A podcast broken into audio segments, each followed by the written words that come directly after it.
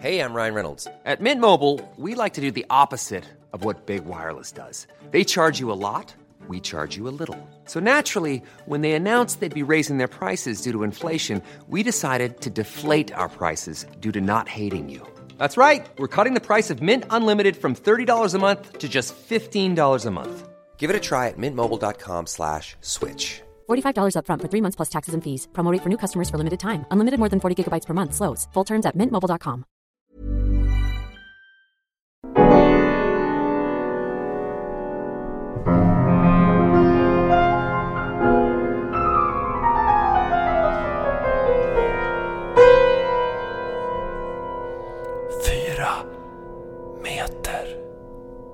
Hallå och hjärtligt välkomna till Kamratpodcasten 4 meter. En, ett möte mellan två män med samma kroppslängd. Eh, och det har pågått nu i, sa jag att det var 99 avsnittet? Ja, kanske.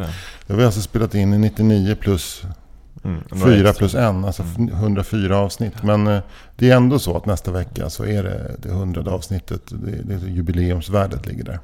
Spännande. Men Ja. du, har, vad har du planerat inför det avsnittet? Ehm, jag har inte tänkt så mycket på det faktiskt. Jag har ju jag har på senare tid eh, blivit allt mer eh, negativt inställd till den här typen av finingar.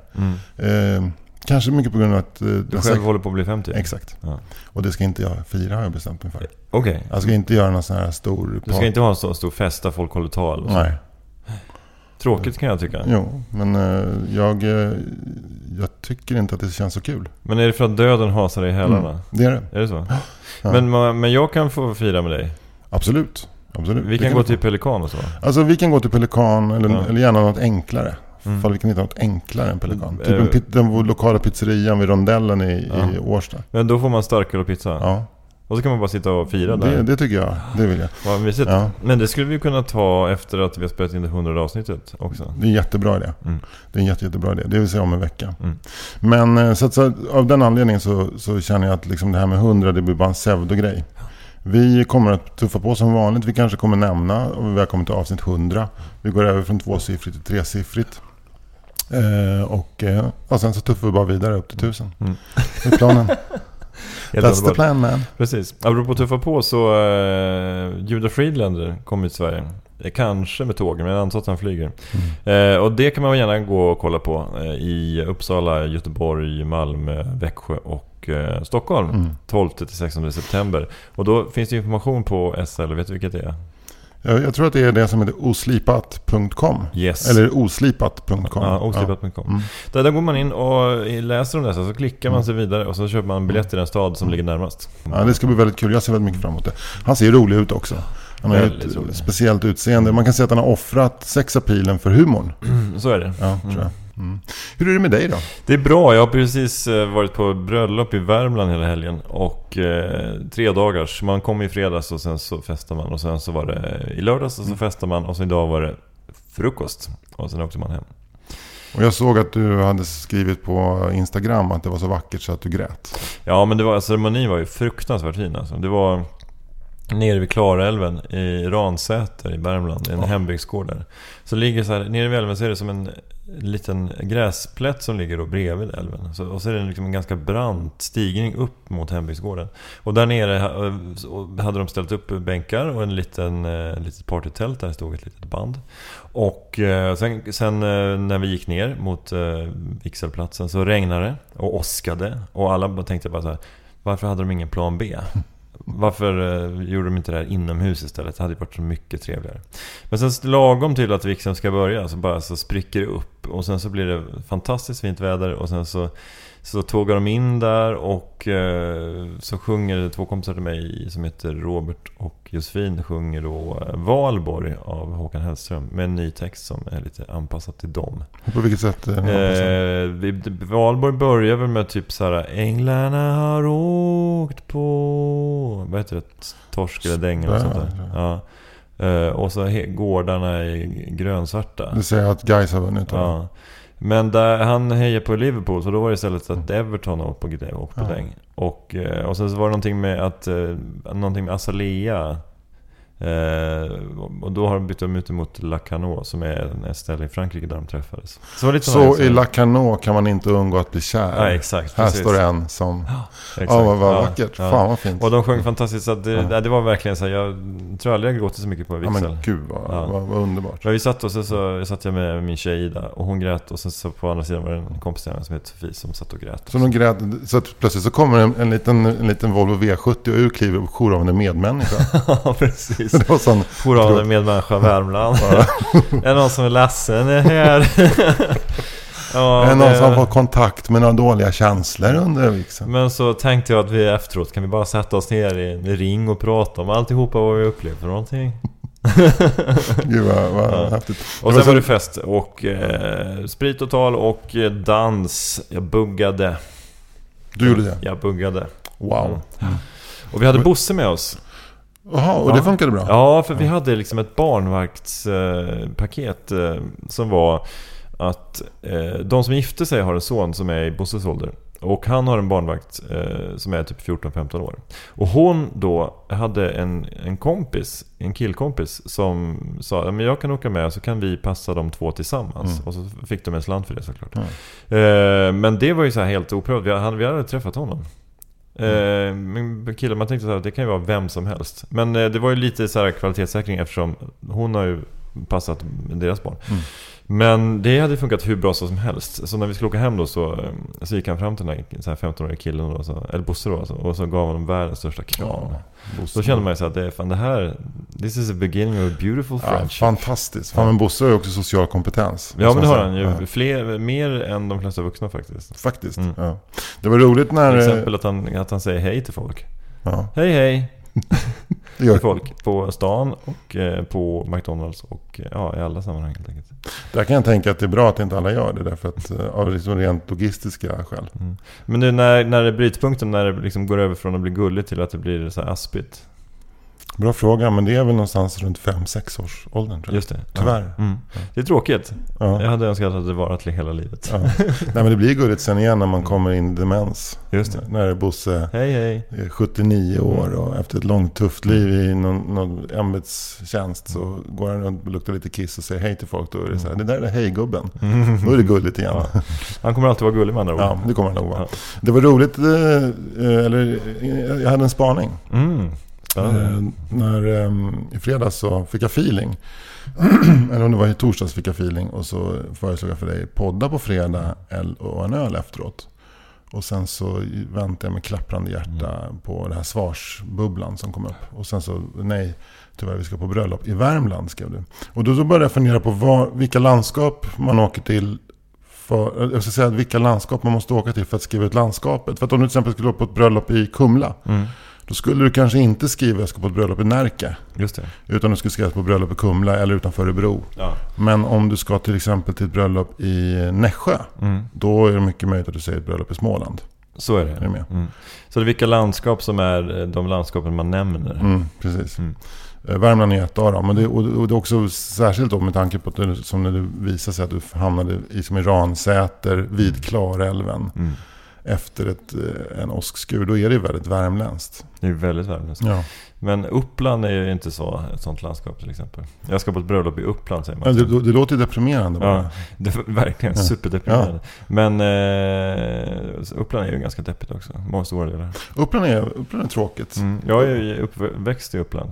Så jag kan säga det med... Jag kan säga det ändå. Ja, men jag också. Ja. Jag är också eh, upplänning. Jag är Mm. född i, i, eh, på eh, Sankt Eriks sjukhus Mm. strax norr om Sörmland. Sen har jag bott mina första, eh, mina första 12 år bara i Uppland. Mm. Eh, jag har sett, det är väldigt mörkt, Mm. Uppland.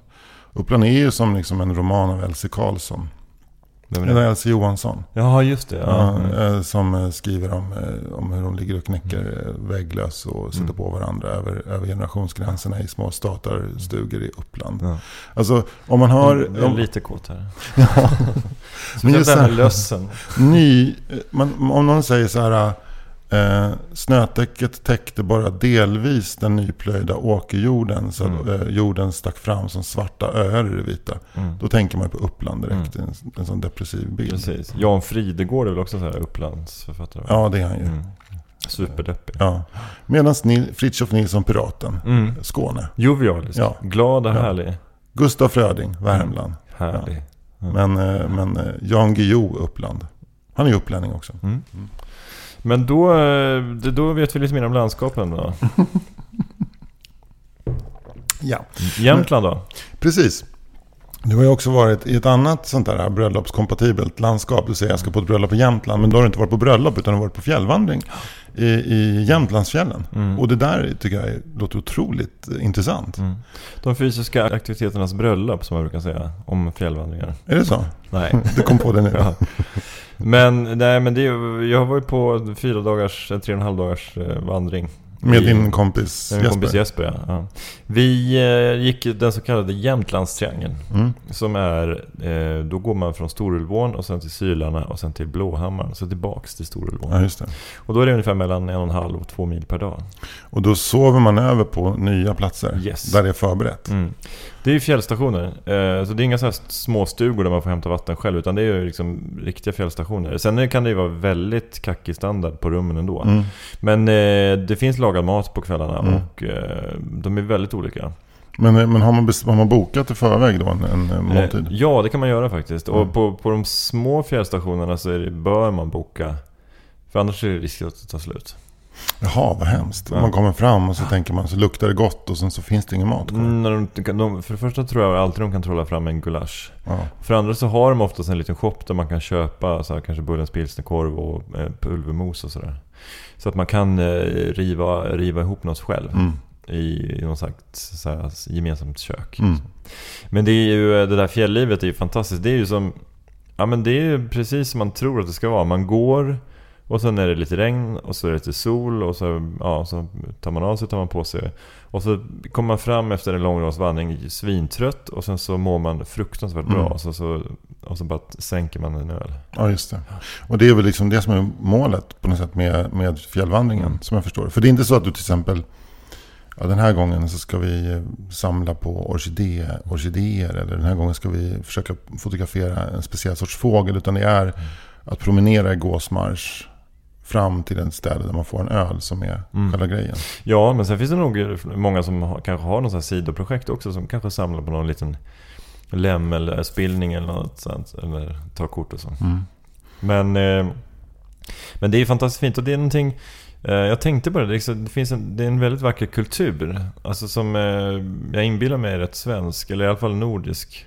Att man, eh, när man kommer till de här stationerna, att det, finns en vän, inbyggd vänlighet i det där som, som är påtaglig. På Alltså- vilket sätt då menar du Ja, att den är nordisk? när man, eh, nej, det kanske var, det kanske inte har någonting med det att göra. Men, men alltså den är specifik på något Mm, sätt. mm. Eh, man, nej, men det, man kommer dit och sen så sätter man sig till bords och då är det ofta så att man kan bli placerad med andra människor. Och så, så, så hälsar man då på de personerna och så börjar man prata med dem om Mm. vad de har upplevt.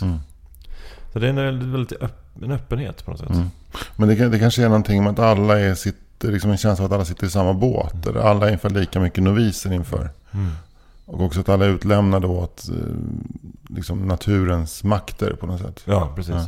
Men också, och, um, Blåhammaren är den minsta stationen. Där är ju, det är verkligen så här supertight. Så middagen där, trerättersmiddag med så här jättegott med renkött och mm, öring och sådär. Så sitter man vid en supertight lokal, så här tr- trånga bord och eh, äter tillsammans med folk som man aldrig har träffat. Skittrevligt. Jo, det låter fantastiskt trevligt. Mm. Vad ska du säga att det är för typ av människor man träffar? Ja men det är så här, vi satt bredvid en, eh, en kvinna från Uppsala som kanske var i 45 Upplänning? Ja, nej hon var nog inte det från början. Eh, och hon hade med sig sin typ 13-åriga dotter som var fjällvandrare för första gången. Och de två var ett gäng. Mm. Och sen träffade vi tre norska tanter som var eh, glada i sprit. Så de hade med sig så här ak- norsk akvavit som vi satt och, och smakade innan maten. Jävlar vad Mm. trevligt. Ja, men tre riktigt glada norska tanter. Ja. Och de Som är, också var, kanske var eh, så här att de röstade på Fremskrittspartiet. fick du den känslan? Nej men det var, det var roligt för att vi började prata om att jag, var, alltså jag hade bott i Malmö. Och då, då var det direkt så här. Ja, så här, ja Malmö, där, där hör man ju mycket om det här, att hur farligt det är i Malmö. Alltså, vet, något sånt. Man ser, fram- man ser man framför sig liksom det här, de här enormt, enorma eh, vidderna. Ja, just det. Eh, Den här tomheten och sen så zoomar man in mot en punkt. Och ju närmare man kommer desto mer hör man att det är något tumult där. Och sen så kommer man precis utanför. Och där är liksom in the middle of nowhere så pågår en jävligt ilsken in, integrationsdebatt mellan Ja. Fritte Fritzson och tre norska tanter. Exakt. och det är bara några liksom lämlar som lyssnar utanför. Men jag tror till och med var så att de, eh, de pratar liksom om Sverigebilden på något sätt i Norge. Men det, det, jag är inte säker på att hon, eh, hon sa det på ett så här sätt som att ja, men jag, jag sväljer allt med hull och hår. Men det var ju lite grann underförstått att ja, men i Sverige det, det är ju ja, men det är mycket problem nu med, med, så här, eh, med invandrare och bilbränder och sånt. Mm. Men jag tycker det är intressant. För att eh, alltså det blir ju som en liten, det blir som någon slags schablonbild av av, man, man tänker sig att vissa liksom länder har liksom en press som beskriver ett land på ett visst sätt. Och så tänker man ändå att ja, men så illa kan det väl inte vara. Så, men så är det nästan så illa. Mm. Alltså att jag blir lite förbannad över att, att liksom situationen är på det sättet. Att, att um, pressen kan piska upp en sån stämning Mm. om, liksom, om ett skeende eller om ett land. Men det är också nästan som att nu så... Nu har den typen av eh, narrativ ett sånt jävla momentum. Så att om man, in, om, man, om, man, om, om man inte spelar med så hör inte... Så är det ingen som hör en. Nej. Men jag kan tänka mig, bara tillbaka, för jag kan tänka mig att också att det är ganska bra att ha den här debatten efter en dags fjällvandring. För att man har gått, jag föreställer mig att man inte går och kollar Twitterflödet eller att man, man har inte fått nyhetsuppdateringar och man har inte fått höra, sett några nya idiot-retweets från Alexander Bard eller liksom andra högerspöken. Utan man är ganska rensad. Så det, det, är- det är en bra plats på något sätt att ta en sån, ett sånt samtal. Liksom. Verkligen. Jo, men för, det, det finns något uppfriskande faktiskt i det. Att man är helt på något sätt eh, tom när man kommer fram. Ja. Men eh, det var inte så att det blev någon jättedebatt. Utan eh, jag var sa väl något syrligt om så här. Jo men den Sverigebilden har man ju om man, om man bara läser så här tabloidpressen. Då. Mm. Så, Vad sa de då? då? nej men då skrattade hon. Så, Ja. ja. Jag har en kompis som är fotograf och han, eh, han hade fått i uppdrag att eh, följa med till en eh, partiledarutfrågning som, som eh, frikyrkorna i den lilla västgöta orten Vårgårda har varje år. Känner du till dem? I Vårgårda så har de ända sedan 50 års tid nu har pastorn bjudit in alla riksdagspartier för en partiledarutfrågning. Och min kompis eh, Anton Renborg som är fotograf, han hade fått i uppdrag att följa med den brittiska tidningen Financial Times och, och fotografera eh, intervjuerna med eh, Jonas Sjöstedt och Ulf Kristersson. Eh, och han är rätt rolig Anton för han, eh, han följer inte med i sociala medier överhuvudtaget. Han, eh, han lyssnar inte på nyheter, han tittar inte på tv utan han lyssnar på musik läser fotoböcker och sen så rör han sig väldigt mycket ute. Som han, han är mycket i Paris och han har typ så bott i ett romskt läger i, i Montreuil utanför Paris. Och liksom han har verkligen så sett väldigt mycket. Och han hade ingen aning om att den här intervjun med Ulf Kristersson hade blivit sån jävla snackis. Men Ja, han det var, i, den intervjun. han var i rummet när Ah, Ulf. Kristersson Ja. blev intervjuad. Mm, mm.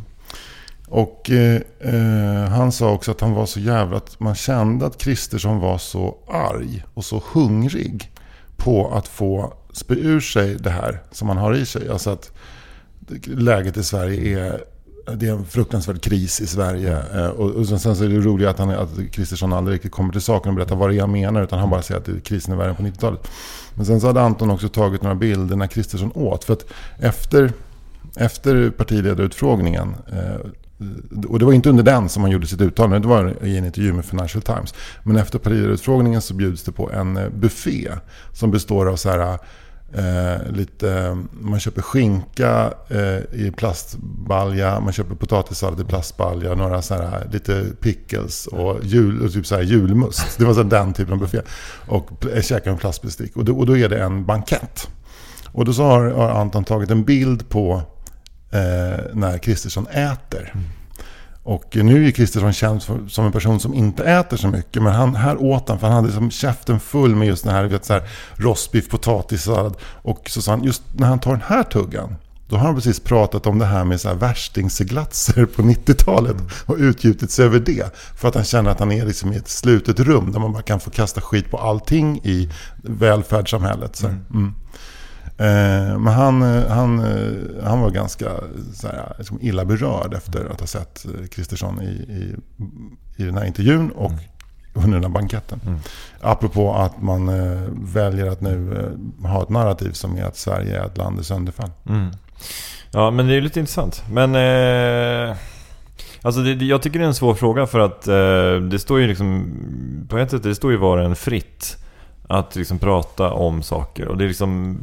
Det blir Man ska ju inte känna heller att man så, ja, så fort jag säger något dåligt om Sverige eller om företaget jag jobbar på eller eh, podden fyra meter så att det är på något sätt då, ja, men då har, då har, bild, liksom- då har, liksom, det har blivit någon sån här skada av det. Mm.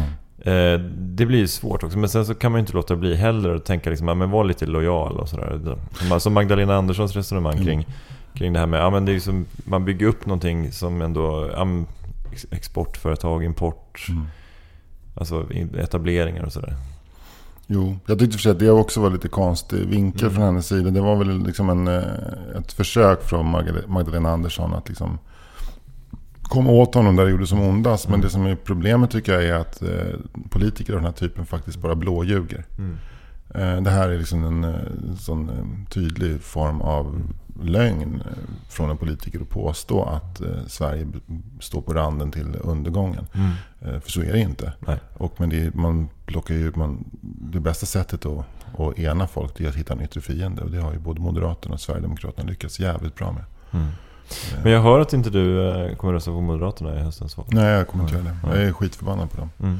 Jag fattar inte att eh, 45% av, eller 35 till 40% av väljarna är så, rabi, så rabiata högermänniskor. Jag menar, när jag var liten så fanns det eh, 12-14% moderater. Och de var ju väldigt konservativa och nationalromantiska och så. Men det var 12-14, men nu är det som 40, upp mot 40% som en tredjedel av Men pratar du, eller slår du ihop M och S? SD och M då. Okej. Ja. Ja. Ja. Du tycker det är lite grann samma skrot och korn? Ja, det tycker jag. Jag, jag tycker det efter Ulf Kristerssons uttalanden. Mm. När han liksom inte heller är, förhåller sig akademiskt till siffror utan tjänstemässigt. Mm. Ja. Eh, ja, men det, det var en liten utvikning. Mm. Eh, jag hoppas att inte du tog eh, nästa dags vandring med samma dåliga smak i munnen som, som jag fick när jag hade hört Ulf Kristerssons uttalanden. Nej men det var, liksom så här, det var ju bara en liten grej som vi pratade Mm. om. Men, men i, i stora hela så tyckte jag att det var, det var en härlig upplevelse. Ja. Eh, alltså både med norskorna och eh, norska tanterna då. Ja. Och eh, hela grejen. Ja. Ja. men det var ju det, eh, när man, man kom ju tillbaks till civilisationen med så här superladdade batterier. ja, jag fattar verkligen. Jag, jag är ju väldigt sugen på att göra det där också. Mm, mm, Eh, gå i fjällen. mm. Men vi kanske kan göra det någon gång. Ja, absolut. Det vore väldigt kul. Du, du låter, det känns som en rätt person att göra det med. Kanske. kanske. Jag, Vem, vem är mest eh, fjällvandrarkompatibel, du eller Jesper? Eh, vi nog det ganska mycket båda Mm. två tror jag. Men jag kanske har gått lite mer i fjällen än vad han har gjort. Men han är ju, typ, gillar ju friluftsliv. Är ni ordentligt kittade sådär så att ni har Mm, jag har allt. en kniv, så här schweiziska armékniv? Eller vad? Nej, men med, mer morakniv. Jaha, ja. Det är, det är bra att ha till allt. Mm. Man ska skära grejer. Ha- Har ni också, går ni också runt med en sån här bit torkad renkött i någon ytterficka som ni går och gnager lite på? Eller? Ja, vi hade faktiskt inte med sånt torkat kött idag, eh, den här gången. Nej. Men vi hade med oss ostbågar.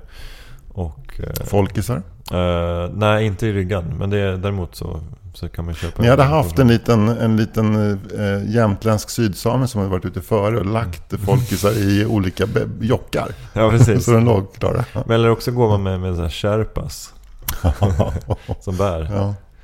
Men, eh, ja, men det hade varit fint att ha så här ölstationer utplacerade. Faktiskt. Jättetrevligt. Mm. Ja. Men det är ju lite så här när man ska packa på en sån resa att eh, nu, nu är det bara dagsvandringar men det är ju så här, det är viktigt att allt kommer med. Mm. Så Man inte risk att man, är- inte risk att man överpackar det. Eh, nej, för man tänker att man måste bära de här, alla de här kilona varje dag. Ja. Men, men jag kan tänka mig att man för tre dagar så är det fyra par kalsonger. Eh, ja, något sånt. Ja. Just in case of liksom, dålig bäckröding. Mm. Ja. Och sen så är det någon form av underställ. Mm. Eh, två flanellskjortor. En flanellskjorta. En flanellskjorta. Mm. Det är samma flanellskjorta genom hela vandringen. Eh, och sen så, En flis också. ifall det skulle dra in ett, plötsligt så bara tittar man upp och så kommer ett lågtryck över fjället. Ja, ja, det gör det hela tiden. Mm. Det var ju kanske när vi kom fram till Blåhammar så var det typ fyra plusgrader. Och, och jävlar. Då hade du Och vandrat. regn. Åh fan. Just det. Det var roligt för att när ni var ute och gick så såg jag en väderkarta. När de hade liksom ritat upp att här är fortfarande sommar. Sen var det som en liten brun fläck precis där ni var där det stod höst. Ja, Det för där var dagstemperatur, medeltemperaturen under 10 grader. det var höst kan jag säga. Ja, det var det. Ja. Ja. Men och sen så lite regnställ och eh, sen kan man ha stormkök med sig om man vill Mm. och lite mat eh, sådär. Om man vill äta varm mat på dagarna Mm. när man går. Och sådär. Knölar man ner en roman också ryggsäcken? Ja, man knölar ner, jag knölar ner en jättetunn roman som heter Jarden Mm. av Christian Lundberg. Mm. Eh, som var perfekt på det sättet att den var supertunn. Mm. Och som också kanske nyanserade bilden av Malmö lite. För de här norska tanterna. Mm, att det inte bara var hemskt i Malmö utan det var, att det var jobbigt hemskt. också. det är inte bara jobbigt i Malmö, det är fruktansvärt också. eh, men det är ju... ehm, men speciellt om man ska så här, vandra i Sarek. Då, alltså, om, om man glömmer så här, tänd- tändstickor eller elddon. Eller glömmer något så här, det här regnöverdraget till, som man ska ha till, till ryggsäcken. Så det är ju ganska jobbigt då. Mm. Om allt blir vått. Då är man rökt. Ja, lite så. Ja. Eller rökte man inte, men det går ju att lösa. Men, men eh, alltså det vill ju till att man har bra grejer. Men vadå? Just det, för att man ska kunna tända sitt stormkök ja. Mm. Just det. För att det är väl inte så att man går runt med ett inre tvång att ständigt göra upp eld när man är ute och, och, och går. Men jag tänker man har som mål att man ska komma fram till en fjällstuga. Men man kanske vill ha en liten lunch då. Mm. Då man ska liksom, just Ja, det. exakt. Ja. ja, det kan jag fatta. att Tändstickor är essentiellt. Och kanske en cigarettändare är bättre. Uh, en tändstickor är bättre tror jag. Så man liksom droppar ner dem i den här Ja. lilla eh, K-spriten som ligger där. Mm. Just det. Där ofta ligger en, sen tidigare en liten avbränd svart tändsticka. Det är som någon form av, det är någon slags campingarkeologi när man tittar ner en sån där. Eller hur? ja, precis. Ser man en gammal sån. Ja. Ja, det där, just det. Det där var ju, det där var ju Sarek. Nu är vi Blåhammaren. Men sen finns det vissa sådana här pack-ekvilibrister som eh, verkligen filar på allting. Och, Mm. alltså sågar av tandborsten så de bara har en, halv tandborste med sig. För att den inte Och sen får de upp den i stolgången. ja, precis. För att den inte ska att ta ta någon plats. Eh, ja, men det är om fjällvandringen. Jag vet inte om jag ska berätta något mer om det. Nej. Ja, det verkade bara väldigt trevligt. Sen tycker jag det var väldigt fin. Du la upp en bild på dig själv. När, med ditt, eh, när ditt ansikte liksom på något sätt blev en nästan topografiskt landskap. Väldigt vackert. Eh, skuggat eh, som ett naturfoto av en tidig Arne Suxdorf nästan. Eller jag vet inte vem det är som tog den här typen av bilder. Men det var, det fanns en otrolig liksom, tidig urkraft. En, eh, som om man skulle liksom ta en författare som Per Lagerkvist och översätta kraften i hans skrivande till bild Mm på dig. Oj! Ja. Vad- Ja, den var väldigt häftig tycker jag. Den här Ja. långa... Och så skrev du att eh, nu spelar vi Fritte Fritzson eller en av eh, skulpturerna på påskan. Ja, Nej, Jag, skrev nog såhär stilideal. Skulptur, en av skulpturerna på just det. påsken. Det var roligt. Och sen så var det också väldigt roligt. Nu, nu, ska vi inte, nu, nu är det inte här en podd när vi går igenom och recenserar och berätt, återberättar skämt från din Instagram. fast det skulle man kunna bygga en podd på också. Men eh, när du har klivit ut i trapphuset på Skånegatan kvällen före avfärd. Eh, kittad i tänderna. Så, då skriver du nu spelar vi. Nej, då, ja precis. Då är det så här, fjällvandring i... Åka till Storulvån och fjällvandra eller åka till Ungern och ansluta mig till Jobbik. Ja, just det. Jätteroligt. Ja men det, där, det, det känns lite, var lite Jobbik... Eh, Jobbik-läge på, eller Jobbik-känsla i alla fall kepsen där tyckte jag.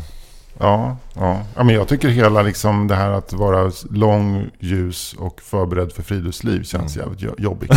Jag tror att Jobbik skulle ha gillat dig skarpt om Mm. du dök upp. I varje fall tills du öppnade käften. precis. Det är en tunn linje mellan friluftsfrämjandet och eh, fascism. Det är det absolut du. Verkligen. Det gäller att liksom ha, det gäller att ha sina värderingar rätt när, Exakt, man, exakt. när man köper ett eh, vandrarhemskort. Mm. Mm. Nej men jag tänker så, scouterna, liksom, det har ju sin bakgrund i någon typ av militär... eh, det är, det är så här, ganska militärt uppbyggt. Så då, Mm. ja, det är lätt att kanske gå från att vara scout till att... Sen finns det så här, någonting väldigt så här, solidariskt med scouter också. Ja, men scouter, scouterna hade väl inte riktigt varit designade som de är nu om, de, om scoutrörelsen började på 50-talet. Nu är det liksom en 1800-tals företeelse. De hade ju ingen aning om Hitlerjugend. Men Hitlerjugend däremot hade kanske sneglat lite åt scoutrörelsen. Mm, Kan verkligen, sig. verkligen. Ja. Nej men det är, det är ju det är klart att men det kanske är riktigt, det kanske är viktigt då och samtidigt att sno tillbaka liksom eh, eh, vandrarkängorna och eh, rätt packning och ordning och reda och inte Mm. slänga skräp överallt från fascisterna. Ja, liksom och hakkorset också. Ja, exakt. Det har vi varit inne på. Det, det är man ju inne på hela tiden, att det är egentligen ett soltecken Ja. och sådär. Mm. Reclaima hakkorset från... Nu är det dags. Mm. Vi tar fighten. Ja, precis. Vad gjorde ni, vad gjorde ni eh, hösten 18? Vi fightades för hakkorset. Vad är ni nazister? Tvärtom, tvärtom. Men vi tycker att en sån, en sån, eh, det är synd på sån bra grafisk design. Det är ju kanske, det är kanske världens bästa grafiska... Vad har jag Formgivning. jag berättat om när Mårten var liten? Det har jag. Ja, jo, kanske.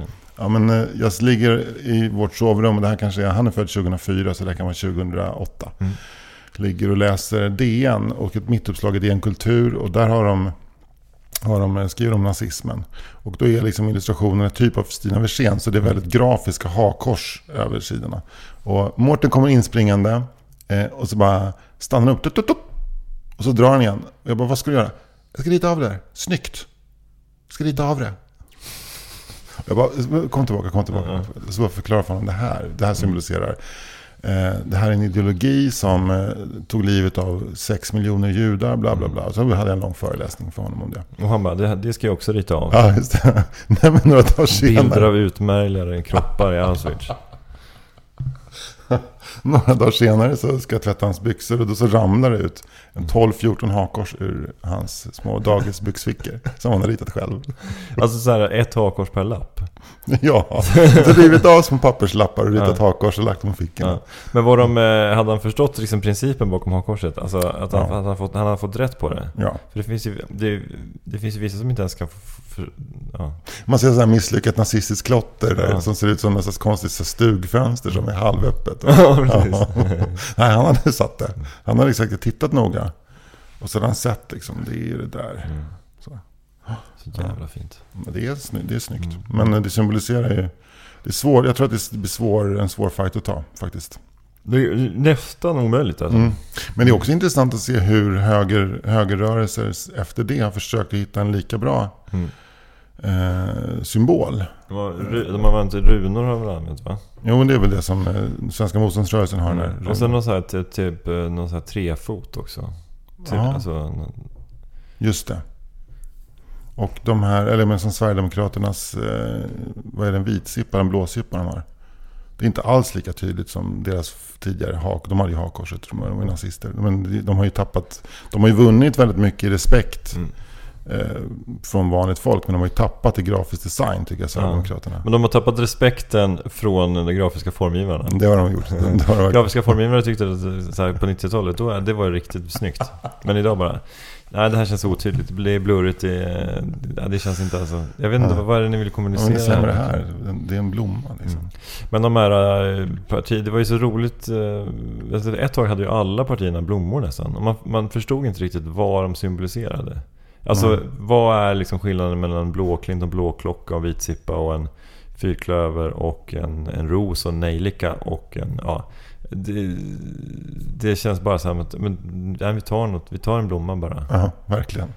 Eh, det känns jättekonstigt. Så jag, jag hade någon, någon rutin ett tag där liksom, om ett, bara ett parti bytte, bytte till en, så här, till en gullig kattunge istället. Om Vänsterpartiet bytte till en gullig kattunge så hade de fått så här, typ absolut majoritet i riksdagen. För det är liksom det, det, är, det, är det gulligaste på YouTube är ju, det är ju kattungar. Ja.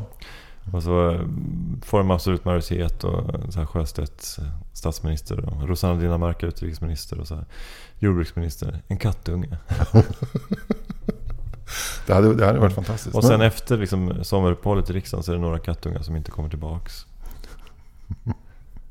Sommar, sommarkatter. Jag fattar det. Ja. Ja. Men, eh, nej men det är ju... Eh, Men, nu, men när, när, när det blev det här blomkonsensuset. För jag menar, när, när jag var liten så minns jag, då var det Centern och sossarna som körde blommor. Mm. Och sen plötsligt dök det upp en blåklint och det Mm. var Folkpartiet. Och sen så när, när VPK blev V, då, då kom den här det. Ja.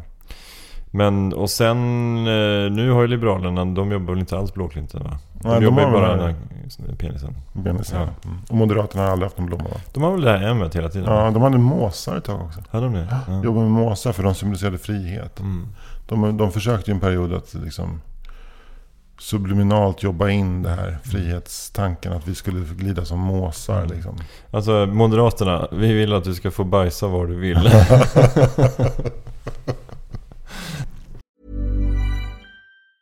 Quality sleep is essential. That's why the Sleep Number Smart Bed is designed for your ever evolving sleep needs. Need a bed that's firmer or softer on either side? Helps you sleep at a comfortable temperature? Sleep Number Smart Beds let you individualize your comfort so you sleep better together. JD Power ranks Sleep Number number 1 in customer satisfaction with mattresses purchased in-store. And now, save 50% on the Sleep Number limited edition Smart Bed for a limited time. For JD Power 2023 award information, visit jdpower.com/awards. Only at a Sleep Number store or sleepnumber.com.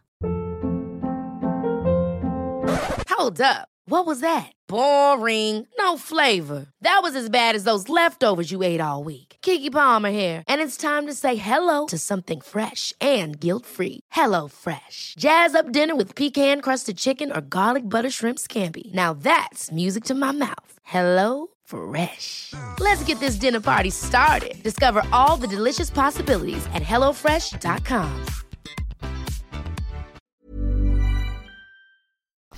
Jo Fritte, om du, om, om du fick eh, delta i det här projektet Min stora dag. Eh, som är eh, någonting där en person eh, som behöver positiv energi i sitt liv får, får en dag eller får göra någonting. Eh, och, det, och det är liksom en form av välgörenhetsprojekt då. Eh, om, om, du, om det var du som var i fokus, vad skulle du göra då? Då, eh, då, skulle jag, då skulle jag äta middag på Tennstopet med Joel Spira. Ja, fy fan vad fint. Ja. Eh, och sen så frågar de kanske mig då så här. Ja men du, du har en hel dag, där är bara kväll. Ja. Och jag. Nej men jag vill nog ändå bara ligga hemma och, bara, och värma upp inför middagen. Ja, med Joel. Ja, med Joel. Det håller, det håller fortfarande i sig den här eh, Joel Spira Nej, men jag, jag, men du, jag, jag kom på det nu när du frågade. Mm. Jag har inte tänkt så mycket på. Joel Spira under den tiden vi har, Mm. som har gått sen. för Det avsnittet som handlar väldigt mycket om Joel Spira. Ja. Eh, så det, jag ska inte säga att det är ständigt aktuellt. Men eh, när du frågade så. Men jag kan tänka mig att de, eh, de skulle ordna de skulle ordna, alltså du, du skulle blygsamt säga middag på Tennstopen med Joel Spira. Mm. Och eh, där inser de att det viktigaste är ju Joel Mm. Spira, inte Tennstopet. För att jag menar middag på Tennstopet utan Joel Spira, det är, det är inte ens halva din stora dag. Utan det är Joel. Så de kanske skulle liksom bygga upp att ni, att de typ eh, hade hyrt en roddbåt i Djurgårdsbrunnskanalen. Så fick du och Joel ro där. Eh, och kanske meta mört. Eh, liksom. Mm. Och sen så får ni åka, så kommer en sån här eh, häst, en sån här cykeltaxi. Mm. Ni fick kliva av i Djurgårdsbrunnsbron och så en cykeltaxi, får ni åka med cykeltaxi hela vägen till, eh, till Tennstopet. Nu kanske- låter det som en sån här montage i en romcom. Ja, precis. Med musik, man ser olika scener. ja. så. precis. Och det är en, en jävligt krispig oktober runt omkring er. Mm. Precis. Men då skulle jag också vilja gå på eh, Stadsbiblioteket med Joel Spira. Mm. Han kanske har på sig en ganska snygg halsduk. Mm, jag tänkte precis det. Och sen så på en liten, på en liten sån här helbild så ser man att han tar av sig halsduken och knyter den om din hals. Mm. Ja. Och så går vi på de här, eh, så här gångarna där uppe i den här stora rotundan. Det, kan, man kan göra, det kanske kan bli lite så här, liksom Blake Edwards-spexigt klippt. Så att eh, ni går på, men så plötsligt så är ni på olika våningar och går. Mm. Springer som Beatles liksom i Help. Exakt, jag tänkte precis på det. Eh, men det är väl olika aktiviteter som, som kretsar kring Joel Spira. tror jag. Du lägger helt mycket på den, den unge mannens axlar. Ja, precis. Ja. Men i övrigt så eh, skulle jag kunna tänka mig... Alltså det, det kretsar nog ganska mycket kring eh, god mat och god dryck. Mm. Alltså champagne skulle jag kunna tänka mig. Eh, fri tillgång till så här mycket chips och dipp också. Det är innan, eh, innan tändstopet, eller efter kanske. Mm. Men sen skulle jag nog också eh, kanske... Då skulle jag också vilja se en fotbollsmatch med Malmö FF. Med Joel Spira. Ja, då, nej, då, då är inte han med.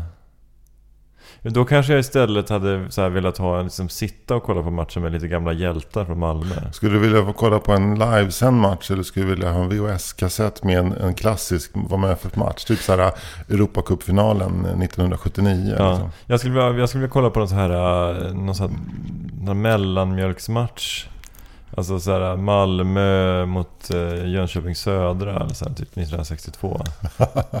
Som blir 2-1 till Malmö Ja. med ett mål i 89 minuten. Exakt. Där det är liksom mer lera än gräs på Mm. fotbollsplanen. På den tiden då liksom de hade kanske inte tagit med sig någon avbytare till Jönköping ens. Just det. Alltså, Utan material. Han, ja, precis. parallellt med att han röker cigg så värmer han lite. Ja. Jag var såhär, nej men eh, nej, vi spelar med de elva vi som, som, eh, som Ja. åker med i, i bilen. Och sen, Bil. sen blir det som det blir.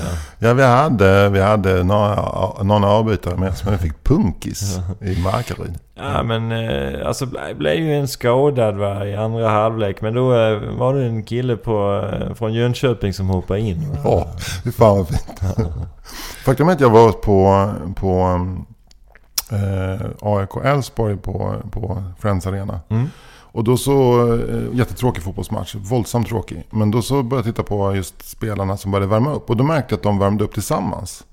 Det vill säga att en av de här sex killarna eh, bestämde vilka öv för de gjorde övningar. Sen nu hoppar vi jämfota, nu springer vi och, och samlar kottar och vad de nu gör. Liksom. Men att det, var, det var väldigt fint så att, att de här spelarna från två olika lag som samarbetade. För det var så lite plats, mycket journalister och, och fotografer och så. Det var väldigt fint tycker jag. Men Det var ju eh, en vacker bild av det mänskliga Ja samarbetet. men faktiskt, jag tycker överhuvudtaget det kan, när, när fotboll blir tråkigt så är det roligt att rikta blicken mot just avbytare. Och så. här. Jag kommer ihåg en gång när jag var såg en AIK-Djurgården-match och i paus så då hade de en eh, ganska stor mittback från, jag tror han kom från Gambia eller så här. Vad hette han? Mo- Mobasi? Mo- Mo- Obasi? Mm. Nu spelar han i Elfsborg. Mm.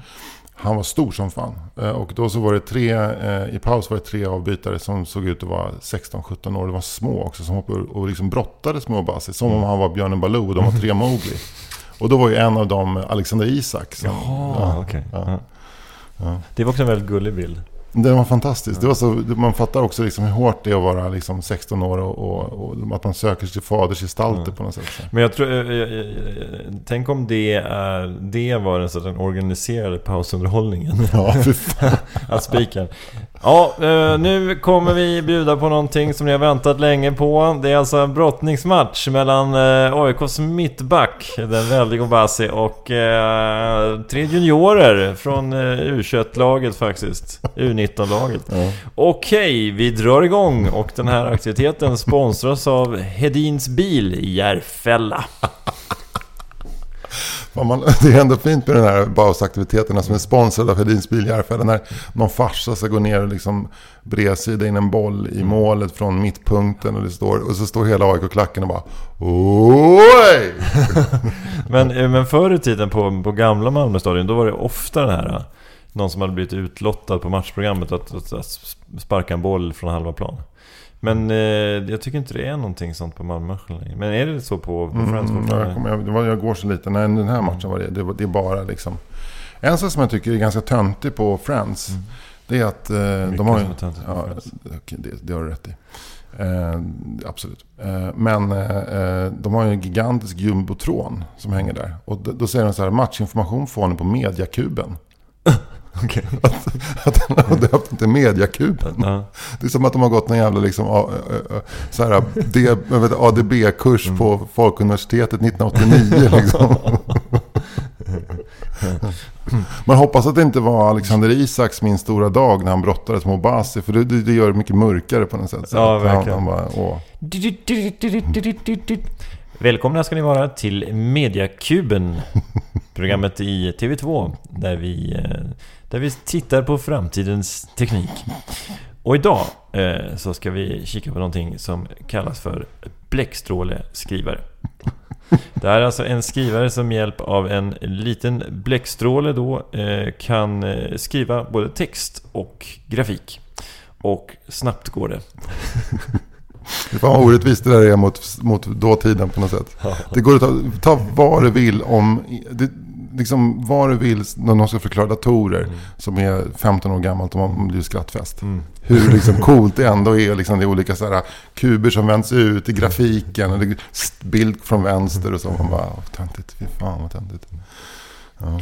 Men, du, eh, men vad skulle du eh, prioritera om, du fick en sån här Min stora dag då? Jag skulle, jag, jag skulle lägga mig väldigt nära dig. Jag skulle ta en öl med Rolf Lassgård. Intressant. ja. En öl med Rolf Lassgård, det skulle jag lätt göra. Jag, jag En, blev, en öl? ja, kanske fler. Ja. Ja. Men jag skulle börja, skulle börja med en öl. Börjar, det börjar alltid med en öl. Ja. Men jag, jag väljer nog... Det börjar ju med en öl va? Ja, först tar man en och tar man en öl så vill man ha två öl. Tar man två öl så blir man naturnödvändighet, kissnöd. Då måste man gå igenom puben, genom restaurangen, ut i toaletten. Och det. Och på vägen tillbaka när man passerade puben igen va? Då, då är det lätt att man köpte en tredje öl va? Ja. Eh, jag helt varm inombords bara jag tänker på att ta en öl med Rolf Lassgård. Jag tror att, att eh, eh, jag och Rolf Lassgård skulle gilla varandra. Faktiskt. Tycker att jag, känner, jag känner det på, på honom. Jag har aldrig träffat honom. Jag har, en gång såg jag honom faktiskt på Lilla Torg i Malmö på avstånd. Mm. Och då tog vi en öl. eh, Jag och Rolf Lassgård. Fast på olika uteserveringar. Mm. Jag satt på en uteservering med en, en kompis och tog en öl. Och Mm. Rolf Lassgård låg så här snyggt uthälld i någon plastmöbel och tog en öl själv. Mm. Eh, Så att, eh, kanske att vi skulle ses i Malmö jag och Mm, Rolf och, och ta en öl. Men eh, höjden av kaxighet och liksom att bre ut sig över så här, på Lilla Torg själv och dricka Ja, öl. Så. ja. Då, då har man ju ganska bra självförtroende Ja. Rolf är också rätt stor. Mm. Han är ju nästan så att han skulle kunna vara gäst i fyra meter. Inte riktigt. Nej. Eh, och sen så är han ju rätt... Han, jag tror han har gått ner lite i vikt Mm. nu. Han är ju rätt fysisk ofta när, han- när han jobbar så här. Men, men han hade en stor mage och, och sen snygg kavaj. Fast ändå inte snyggt. För att han är ju Rolf Lassgård. Det är ju Mm. liksom inte... Han är ju inte någon... Eh, eh, han är liksom ingen... Eh, eh, Jean-Paul Gaultier-kille direkt. Mm. Men han hade en, en schysst scarf och så, låg, så halvlåg han där och, eh, och bara tog sin öl. Mm. Eh, ja, det var, det var, då kände jag så här, honom skulle jag vilja bli kompis med. Men då, då har vi ju bokat in varsin Min stora dag också. Mm. Det är kul att man... Om man vill överraska den andra nu i framtiden med någonting. Mm. Verkligen vill dra i några trådar och sådär. Så plötsligt en dag så, så här, när du kommer in hit så kanske bara... Så kanske Rolf står här. Bara, Tja, ska vi, ska vi gå iväg och bara ta den där ölen nu då? Åh eller?" fy fan. Och jag skulle bli så starstruck alltså. Ja. Oj, jag vet inte hur skulle jag kunna bete mig då. Jag skulle vara tvungen, alltså jag vet inte, jag skulle, eftersom jag också, jag skulle ju bli 10 år. Men jag är ändå 50 och större än Rolf. Så det, det, det passar sig inte riktigt att jag skulle bara så här, exakt, och bara så här, typ sitta och sätta selfies med mig och liksom, typ, får jag hålla dig i handen när vi går dit? Utan jag måste liksom vara man som Rolf är man. Och det, det skulle bli ett jätte, för jag, jag vet inte ens var jag skulle börja. Nej. Så drömmen är ju att eh, det är en... Eh, min, min dröm, ett drömmöte med Rolf Lassgård är att man är typ på en stor fest. Ett bröllop kanske. I Värmland kanske. Och att man sitter vid bordet. Man har noterat att Rolf är där. Eh, men man tänker så här, men han, han, hör, han hör och ser inte mig, utan han är där. Och sen så börjar man eh, snacka med de som man har vid sitt bord. Och man kommer in i en diskussion.